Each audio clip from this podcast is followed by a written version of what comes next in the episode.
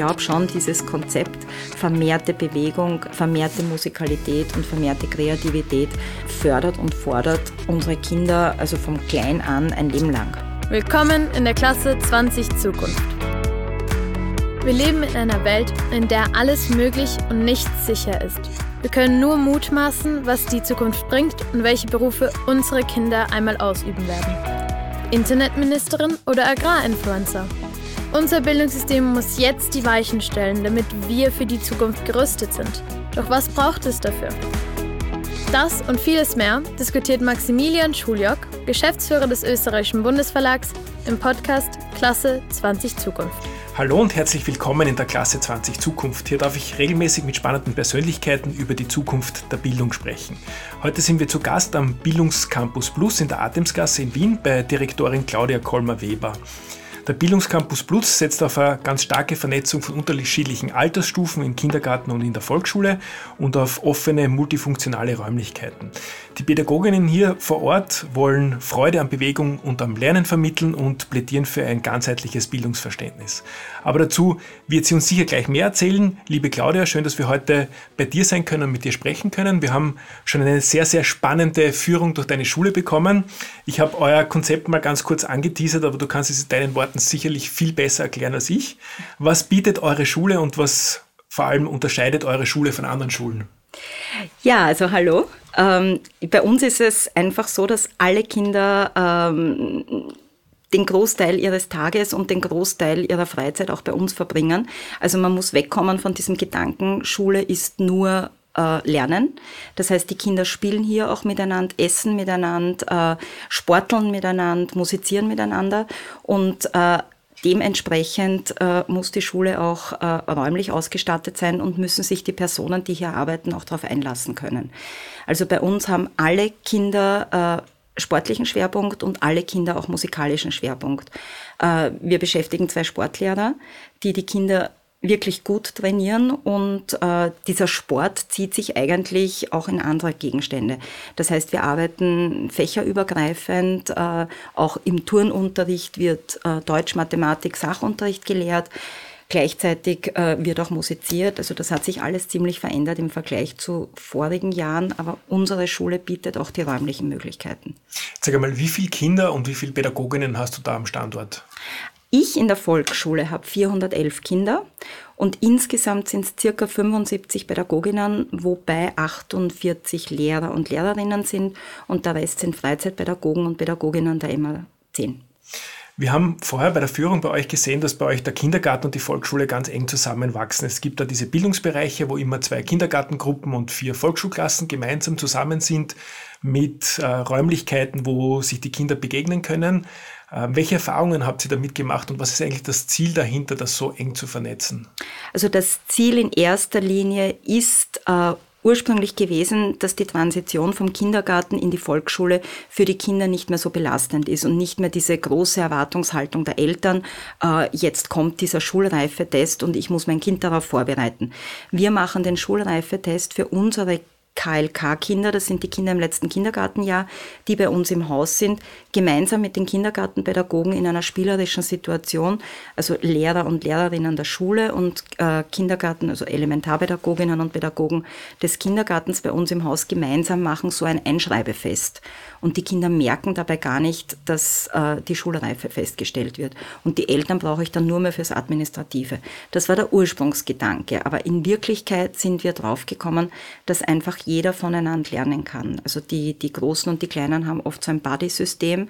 Äh, die Großen gehen zu den Kleinen vorlesen äh, und können sich aber dann gleichzeitig auch in einer Kindergartengruppe ausrasten, wenn sie nicht mehr, mehr können. Und die Kleinen äh, sind aber auch manchmal bei gemeinsamen Projekten dabei oder Weihnachtsfeiern oder beim Sachunterricht oder auch bei Buchstabentagen. Und die Erfahrungen, also euer Schulkonzept gibt es jetzt seit 2017, da ist, glaube ich, die Schule eröffnet worden im September. Ähm, die Erfahrungen, die ihr gemacht habt, also auch wenn man sich die Lernfortschritte anschaut, auch wenn man sich die sozialen Kompetenzen anschaut, weil es fördert natürlich auch soziale Kompetenzen, wenn sich Ältere um jüngere Kinder kümmern, Jüngere von Älteren lernen können. Was sind so die Erfahrungen, die ihr gemacht habt, das Feedback, das wir bekommen habt, auch von Eltern, auch im Vergleich zu anderen Schulen? Mhm.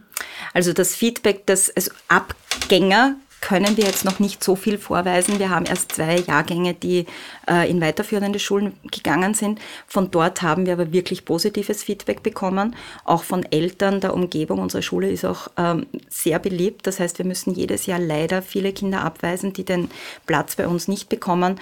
Äh, aber es zeigt sich schon, dass wir weniger verhaltenskreative Kinder haben.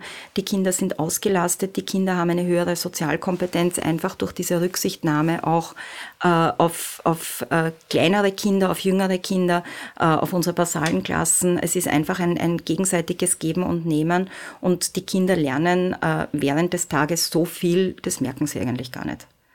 Gerade an der sozialen Kompetenz und, und es zieht sich aber über alle Bereiche, vor allem auch beim Lernen merkt man es. Die Kinder können sich besser konzentrieren, sind ausgeglichener und auch die Selbstständigkeit wird bei uns am, am Standort sehr gefördert. Wenn man bei dir durch einen Schulstandort geht, da sind dann doch am Ende des Tages tausend Menschen versammelt, von klein bis groß, also vom Kindergartenkind bis zur Pädagogin.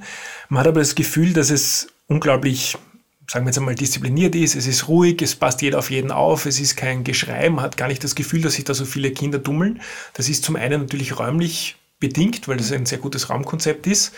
Ähm, du hast ja aber vorher auch erzählt, diese Verschränkung mit Bewegung und Sport ähm, hat auch den Vorteil, dass es ganz, ganz wenig ähm, Problemfälle bei dir an der Schule gibt. Kannst du das vielleicht ein bisschen näher erläutern? Ja, also wir haben zwei Sportlehrer bei unserem Standort äh, und haben zusätzlich Kooperationen mit neun Sportvereinen, äh, die unsere Kinder äh, unentgeltlich in ihrer Freizeit, das ist einfach in unserem Schulalltag integriert, äh, trainieren. Und die Kinder können auch nach halb vier äh, noch in sogenannte Verlängerungskurse von unseren Sportvereinen äh, weitergehen und werden von dort dann entlassen. Und dadurch sind die Kinder wirklich äh, ständig beschäftigt, ausgepowert, lernen auch äh, während dieser Sportarten Fair Play und, und äh, Disziplin. Und äh, was auch ganz, ganz wichtig ist, dass die Führungsebene, also Kindergartenleitung, Schulleitung, aber auch die Leitung der Musikschule, äh, sich gut absprechen, was ähm, Regeln angeht. Also wir haben gemeinsame Gartenregeln, wir haben gemeinsame Kommunikationsregeln und das muss man auch an alle äh, Kolleginnen und Kollegen, die neu hier starten, weitergeben. Das ist nämlich auch eine interessante Frage. Ihr legt sehr großen Wert darauf, dass Kinder in vielen Bereichen eigeninitiativ sind und Dinge selbst entscheiden können. Wo ist es aus deiner Sicht wichtig, dass Kinder Dinge selbst entscheiden können? Wo gibt es da auch Grenzen? Du hast gesagt, ihr habt Regeln, an diese Spielregeln muss sich auch jeder halten. Ähm, habt ihr manchmal sowas wie Chaos an der Schule, weil da einfach ähm, sehr, sehr viel Freiheit ist und sehr viele Menschen und sehr viel auch Räume, die dazu einladen, dass halt äh, da viele, viele Menschen aufeinandertreffen. Habt ihr da manchmal ein Thema oder, oder hat sich das gut eingespielt? Chaos in dem Sinn gab es eigentlich nie. Es war schon äh, zu Beginn so, dass wir im Jahr 2017, wie wir eröffnet haben, ja nur, unter Anführungszeichen, nur mit fünf Klassen und äh, sechs Kindergartengruppen eröffnet haben. Äh, das heißt, es waren nicht einmal halb so viele Leute am Standort wie jetzt. Äh, und da haben wir schon überlegt, wie könnten wir die eine oder andere Regel, egal ob das jetzt, äh, wie holen sie sich das Essen oder wie kommen sie von einem Biber-Bildungsbereich in den anderen, ähm, dass wir das auch über den Haufen geworfen haben und uns neu überlegt haben und neu strukturiert haben. Und mit jedem Jahrgang, der dazugekommen ist, haben wir die Regeln auch angepasst, adaptiert und äh, ein richtiges Chaos haben wir eigentlich nie erlebt. Und, und ich glaube, das ist wirklich deshalb, weil sich die Leitungen gut untereinander absprechen müssen. Sonst kann das nicht funktionieren. Also wir haben zum Beispiel diese gemeinsamen Gartenregeln und weil du vorher gesagt hast, wo hört die Grenze auf? Also die Grenze der Eigenständigkeit und der Selbstständigkeit der Kinder hört dann auf, wenn ich mich selber oder andere gefährde. Und das ist zum Beispiel im Garten, äh, kann ich nicht mich mit dem Dreh Gerät mit dem Drehspiel so schnell drehen, wenn kleine Kinder daneben sind. Also da muss man einfach aufeinander Rücksicht nehmen. Und da sind auch die Pädagoginnen und Pädagogen gefordert, dass sie da auf die Kinder einwirken und auch im Notfall eingreifen. Du hast uns vorher erzählt, dass ihr natürlich einen, einen regen Zulauf zu euch Schule habt und leider auch jedes Jahr Kinder abweisen müsst, weil ihr einfach nicht genug Platz habt. Was sind denn die Dinge, die dir Eltern erzählen, warum sie ihre Kinder gerne zu dir in die Schule schicken oder schon in den Kindergarten davor? Also es gibt sogar viele Eltern, die sagen, sie geben das Kind deshalb hier in den Kindergarten, damit es nachher hier einen Schulplatz bekommen. Äh, wir haben auch beim letzten Tag der offenen Tür Eltern mit einem Neugeborenen da gehabt, die sich die Schule angeschaut haben und gesagt haben, sie wollen schon voranmelden. Ähm, es dürfte sich wirklich herumgesprochen haben, dass, dass wir hier die Kinder besonders gut fördern und fordern und auch stärken, stärken und, und auf die individuellen Bedürfnisse der Kinder eingehen und die Kinder und auch Pädagoginnen und Pädagogen hier die Möglichkeit haben, sich zu entfalten und auch mitzugestalten. Das hat sich herumgesprochen und die Gründe sind schon in erster Linie unser Konzept und äh, auch die Freiheiten, die Kinder hier haben. Wir sind ja zur Mittagszeit durch deine Schule gegangen und haben da relativ viele Kinder ähm, auch beim Essen gesehen. Du hast uns vorher erzählt, ihr habt auch, was die Ernährung betrifft, ein, ein ähm, eigenes Konzept und legt Wert auf gesunde Ernährung. Und das hört ja nicht beim Mittagessen auf, sondern fängt eigentlich bei der Jause an. Magst du uns das ganz kurz auch erzählen?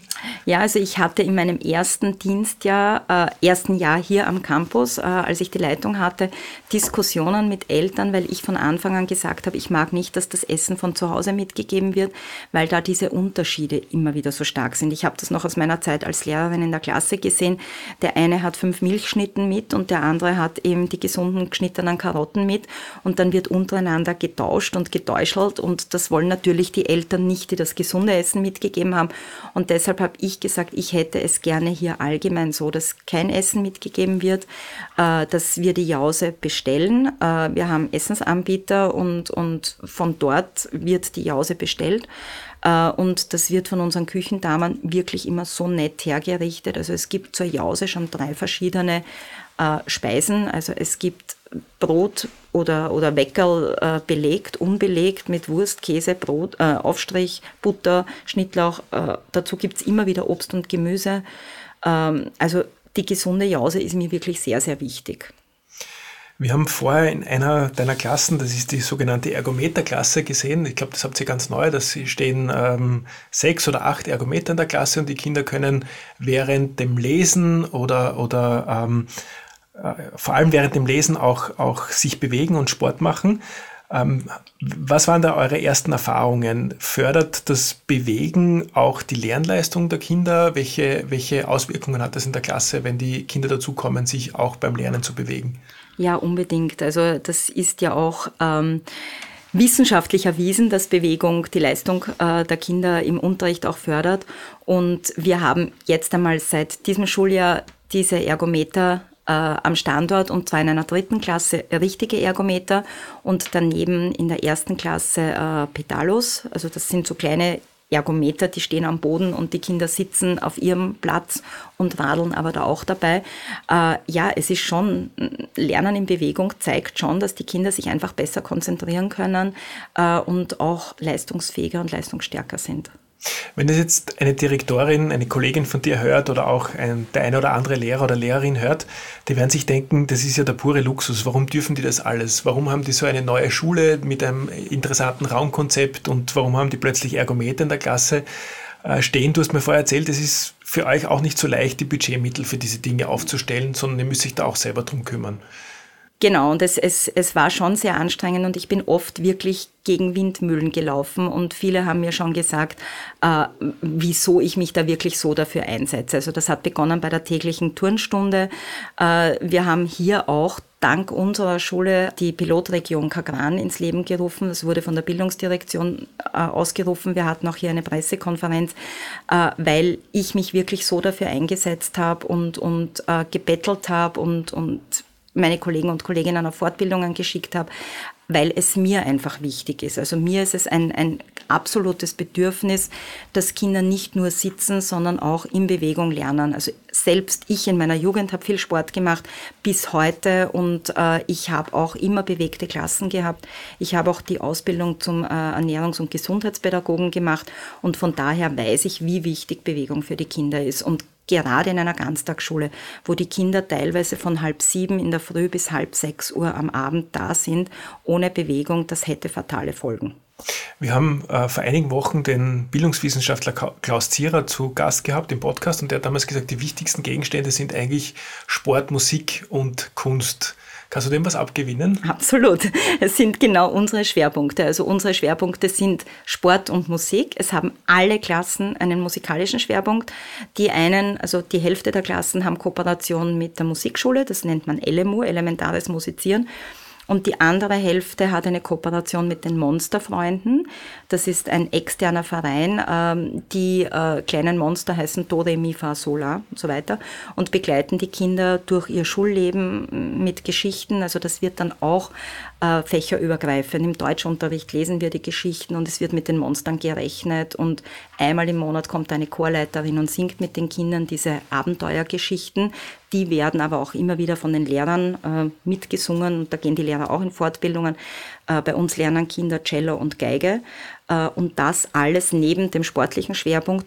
Und zusätzlich haben wir auch noch sehr, sehr viele kreative Freizeitpädagoginnen und Pädagogen der MA10, die äh, in den Freizeitstunden Workshops, Ateliers anbieten zum Thema Kunst. Also es sind genau die Dinge, die wir hier am Campus leben. Ihr habt ja auch viele Partnerschaften mit Sportvereinen, die da in der Umgebung sind. Genau. Magst du uns da ein bisschen was drüber erzählen? Ja, also die Schule wurde zu Beginn an als, als Bewegungscampus äh, ins Leben gerufen.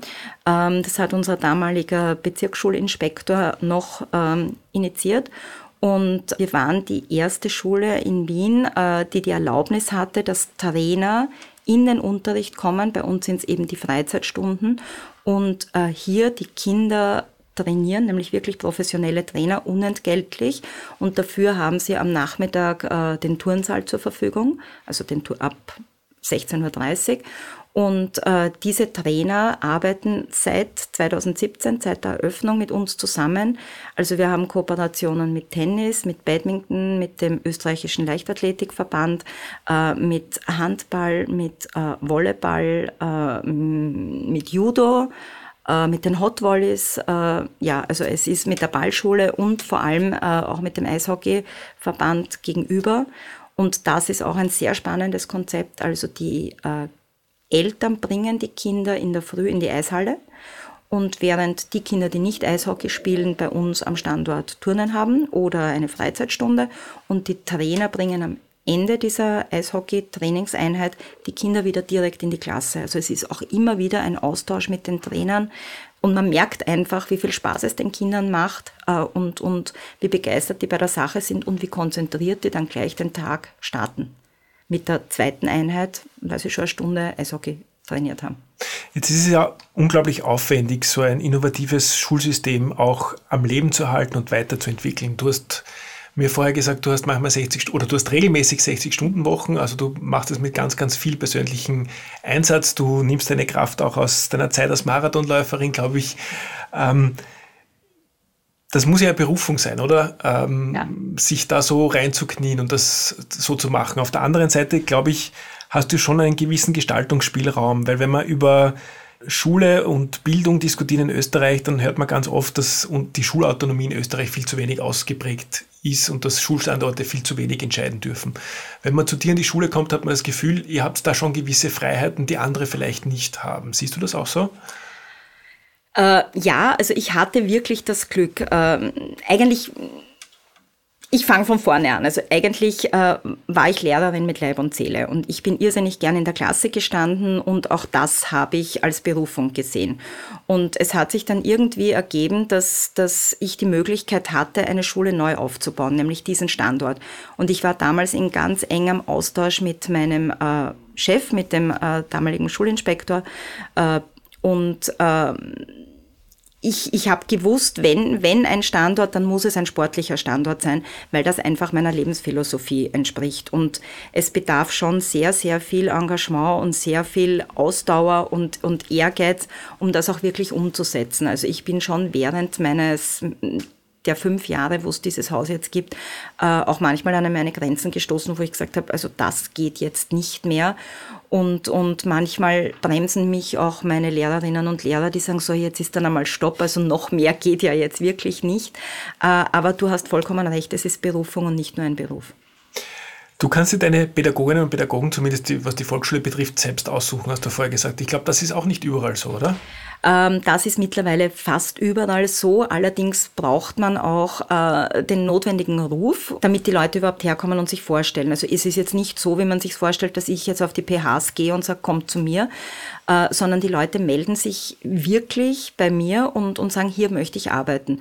Und ich sage schon allen, äh, die sich hier vorstellen, es ist ein anderes Arbeiten als woanders. Also es ist, ich verlange zum Beispiel von meinen Lehrerinnen und Lehrern sportliche Ausbildungen. Ich verlange, dass sie auf Skitag mit der Klasse fahren, äh, dass sie äh, auch dieses Konzept mitleben und auch mittragen, sonst kann es nicht funktionieren.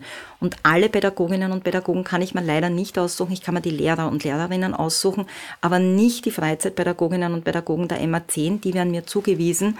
Und da zeigt sich manchmal, dass es viele nicht schaffen, weil es äh, wirklich zu viel ist.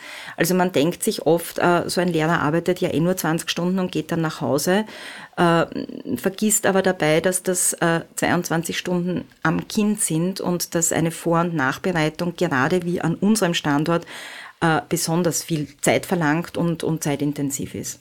Das heißt, deine, deine Schule hat auch bei Pädagoginnen einen guten Ruf und wir haben jetzt viel über Lehrerinnenmangel diskutiert, gerade zu Schulstart, weil einfach viele Lehrerinnen gefehlt haben und weil wir einfach zu wenig Pädagoginnen haben. Dieses Problem hast du weniger, weil, weil sich aktiv bei dir viele bewerben, die auch hier arbeiten wollen. Ja, das stimmt. Allerdings bin ich heuer auch an meine Grenzen gestoßen. Also eine, eine Lehrerin bei mir am Standort ist äh, eine Woche vor Schulbeginn äh, zur Direktorin einberufen worden, die wurde Direktorin und ich hatte eine vierte Klasse ohne Klassenlehrerin oder Klassenlehrer. Weil sich aber im Vorfeld schon ganz viele bei mir beworben haben, habe ich die alle der Reihe nach durch antelefoniert und tatsächlich noch einen Lehrer gefunden, der die vierte Klasse mit Freude übernommen hat. Du hast gesagt, es war für dich eine Herausforderung, diesen Schulstandard neu aufzubauen. Ab wann warst du da eigentlich beteiligt? Wer hat dieses Raumkonzept eigentlich entworfen? Ist euch das so hingestellt worden oder wart ihr da schon eingebunden, ähm, auch in das architektonische Konzept des Standorts? Also so ein, ein Campus braucht ungefähr von der Planung bis zur Eröffnung zwischen sechs und zehn Jahren.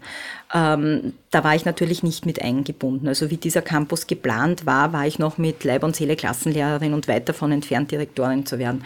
Ähm, ich war mit eingebunden ab März 2017 und die Eröffnung war im September 2017.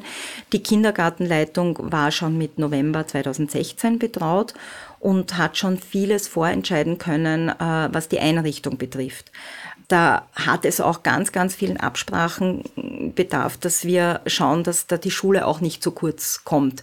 Weil natürlich war die Kindergartenleitung zuerst da und, und hat schon eingerichtet unsere multifunktionalen Flächen, unsere MUFOs äh, in, in verschiedene Themenbereiche. Und ich habe dann schon auch gesagt, wir haben dann irgendwann auch einmal Zehnjährige da und, und müssen auch schauen, dass wir Tischtennistische kriegen, dass wir äh, Tischfußball bekommen und, und diese Dinge oder Lego-Tische, äh, damit auch unsere großen Kinder ja, sich hier voll entfalten können. Und, und das sind dann schon manchmal auch Kämpfe gewesen, aber mittlerweile haben wir ein wirklich gutes Miteinander und es, es funktioniert sehr gut. So in den letzten Jahren in, aus der Erfahrung gab es da Dinge, die ihr dann später noch einmal umgeplant, umgebaut, umgestellt habt, ähm, wenn man dann so sieht, wie es im Echtbetrieb funktioniert? Also räumlich kann man nicht mehr viel umstellen, das nicht. Ähm, wenn ich äh, da schon beteiligt gewesen wäre, hätte ich den einen oder anderen Freizeitraum vielleicht noch dazu äh, gebaut, äh, wo Kinder auch, weiß ich jetzt nicht, Chor und dergleichen machen können. Die Möglichkeit haben wir jetzt nicht. Wir haben unsere multifunktionalen Flächen. Aber im Grunde genommen habe ich mir dieses Konzept schon im Vorfeld überlegt und von März an auch ganz viel Kontakt mit der Kindergartenleitung gehabt. Also wir haben uns regelmäßig getroffen, wir haben regelmäßig am Konzept gemeinsam gearbeitet und das war auch notwendig, sonst hätte es nicht funktioniert. An einigen Regeln, ja, da haben wir schon herumgeschraubt, aber am Konzept eigentlich gar nicht. Du warst ja, wie du gesagt hast, Lehrerin mit Leib und Seele und hast natürlich auch Erfahrungen von anderen Schulen. Wenn du jetzt an diese Erfahrungen zurückdenkst, wo siehst du die klaren Stärken eures Bildungscampus-Konzepts und wo gibt es auch Dinge, die ihr noch weiterentwickeln müsst? Also die, die Stärken sind sicher, dass kleine Kinder ab einem Jahr oder noch jünger, gemeinsam mit großen Kindern, nämlich mit den 10-, 11-Jährigen, die wir in der vierten Klasse haben, gemeinsam am Standort äh, lernen, spielen, äh, essen, sporteln und äh, dass da die Großen auf die Kleinen Rücksicht nehmen, die Kleinen von den Großen lernen äh, und auch die, die unterschiedlichen Pädagoginnen und Pädagogen, die im Haus sind, voneinander lernen und auch voneinander profitieren können. Und ganz, ganz wichtig ist auch äh, das Verständnis für die anderen Berufsgruppen zu entwickeln. Also ich verlange von meinen Kolleginnen und Kollegen auch immer wieder gegenseitige Hospitationen, damit sie auch sehen, was macht eigentlich ein Elementarpädagoge, eine Elementarpädagogin, was macht ein Freizeitpädagoge, eine Pädagogin oder auch bei den Lehrern. Ähm, das war ganz, ganz dringend notwendig, dass, dass dieses gegenseitige Verständnis einfach da ist. Und äh, ja. Aber der Unterricht in der, in der Volksschule selbst findet ja nicht äh, ähm, klassenübergreifend statt, oder? Ihr habt schon erste, zweite, dritte, vierte Klasse Volksschule, die natürlich viel in Austausch sind und viel auch miteinander dann äh, neben dem klassischen Unterricht auch unternehmen und sporteln und, und ähm, voneinander lernen. Aber der, der Unterricht selbst ist, ist tatsächlich noch in diese vier Klassen der ist an diese vier Klassen gebunden. Ja, vor allem, wir haben ja auch noch immer einen Lehrplan, an den wir mhm. uns halten müssen und nach dem wir uns richten müssen. Äh, aber es gibt hier wahrscheinlich mehr, weil das räumliche Konzept es einfach auch zulässt, Projekte, die klassenübergreifend sind. Also wir haben jetzt alle Kinder am Standort, nämlich auch die Kindergartenkinder, gemeinsam mit den Schulkindern am SDG-Projekt gearbeitet. Das heißt, ein halbes Jahr lang haben sich alle Kinder mit den 17 äh, Nachhaltigkeitszielen äh, beschäftigt und das Ganze gipfelte dann auch in einem äh, großen SDG-Tag im Donaupark Ende September. Wir haben gemeinsam den SDG-Song gesungen. Also es, es gibt Projekte, wo die ganz Kleinen mit den Großen gemeinsam auch arbeiten. Und das ist sicher hier besser möglich, weil es das Raumkonzept einfach zulässt. Was möchtest du eigentlich anderen Schulen mit auf den Weg geben? Welche Perspektive siehst du bei eurem Konzept auch für ganz Österreich? Glaubst du, dieses Konzept sollte auch überall oder überall, wo es möglich ist, eingeführt werden? Und Hast du Ideen, wie Schulen, die auch nicht die örtlichen Voraussetzungen haben, die die räumlichen Voraussetzungen haben, Teile oder Ansätze von eurem Konzept auch übernehmen können? Also ich kann mir ganz gut vorstellen, dass äh, das Thema Bewegung äh, in allen Schulen möglich ist, egal ob das jetzt eine alte Schule innerstädtisch ist, die jetzt nicht unsere Turnsäle und unseren Garten hat. Bewegen kann ich mich überall. Bewegen kann ich mich in der Klasse, bewegen kann ich mich am Gang, bewegen kann ich mich in der Umgebung. Äh, es ist einfach, es verlangt ein engagiertes Personal, es verlangt eine Leitung, die wirklich hinter diesem Konzept steht. Anders ist es nicht möglich. Aber ich glaube schon, diese, so wie auch der Hirnforscher gesagt hat, also dieses Konzept vermehrte Bewegung, äh, vermehrte Musikalität und vermehrte Kreativität fördert und fordert unsere Kinder, also vom Klein an, ein Leben lang. Liebe Claudia, ähm, wir stellen am Ende jeder Podcast-Folge jedem Gast noch drei Fragen. Die dürfen wir natürlich auch dir stellen. Gibt es aus deiner Schulzeit ein Schulbuch, das dir besonders in Erinnerung geblieben ist? Ähm, Ann and Pat, das war mein Englischbuch in der ja, im, im ersten Gymnasium. Ja, hatte ich auch, kann ich mich, habe ich auch ganz schöne Erinnerungen, vor allem an die Lieder, die dort gesungen werden. Genau. Die, die, an die kann man sich dann ein Leben lang erinnern. Gibt es einen Lehrer oder eine Lehrerin, die dich besonders inspiriert hat oder dich in deinem Lebensweg geprägt hat? Das war erstens meine Volksschullehrerin. Also das war eine, eine äh, ältere Lehrerin, die äh, meine Klasse als letztes Radl hatte und ich habe sie geliebt und ich habe damals gesagt, ich werde Volksschullehrerin, äh, habe sie dann auch besucht und zum Zweiten war es ein Deutschlehrer im Gymnasium, der Herr Professor Hausneier. Mhm. Und wolltest du eigentlich immer schon Lehrerin werden oder? Ja. Früh entschieden? Das habe ich sehr früh entschieden, ja. Und ich, ich kann mich auch erinnern, ich habe mit meinem Bruder immer, ich habe einen jüngeren Bruder immer äh, Schule gespielt und er hat es gehasst. Also der ist nicht Lehrer geworden? Nein. Uh, unser Podcast heißt ja Klasse 20 Zukunft. Wenn du an die Klasse 20 Zukunft, an die Schule ähm, und auch an die Klasse der Zukunft denkst, wie würdest du sie gestalten? Ganz ähnlich, wie du sie jetzt schon gestaltet hast hier und wünschst dir einfach, dass es breiter ähm, auch, auch anderswo stattfindet oder wie, wie ist da deine Vision? Also ich bin heute gefragt worden, wie stelle ich mir unsere Schule in zehn Jahren vor und ich würde sagen, als Health and Science School. Also das kann ich mir gut vorstellen und, und ich habe hier wirklich meinen Traum verwirklicht. Das heißt aber nicht, dass ich jetzt stehen bleibe oder dass wir jetzt stoppen und aufhören, uns weiterzuentwickeln. Also ich denke mal, es warten noch viele tolle Projekte, so wie jetzt die Ergometerklasse auf uns und schauen wir mal, was die Zukunft bringt. Liebe Claudia, danke für die Einladung und eine beeindruckende Schule und danke, dass du auch deine Perspektive der Klasse 20 Zukunft mit uns geteilt hast. Dankeschön. Danke.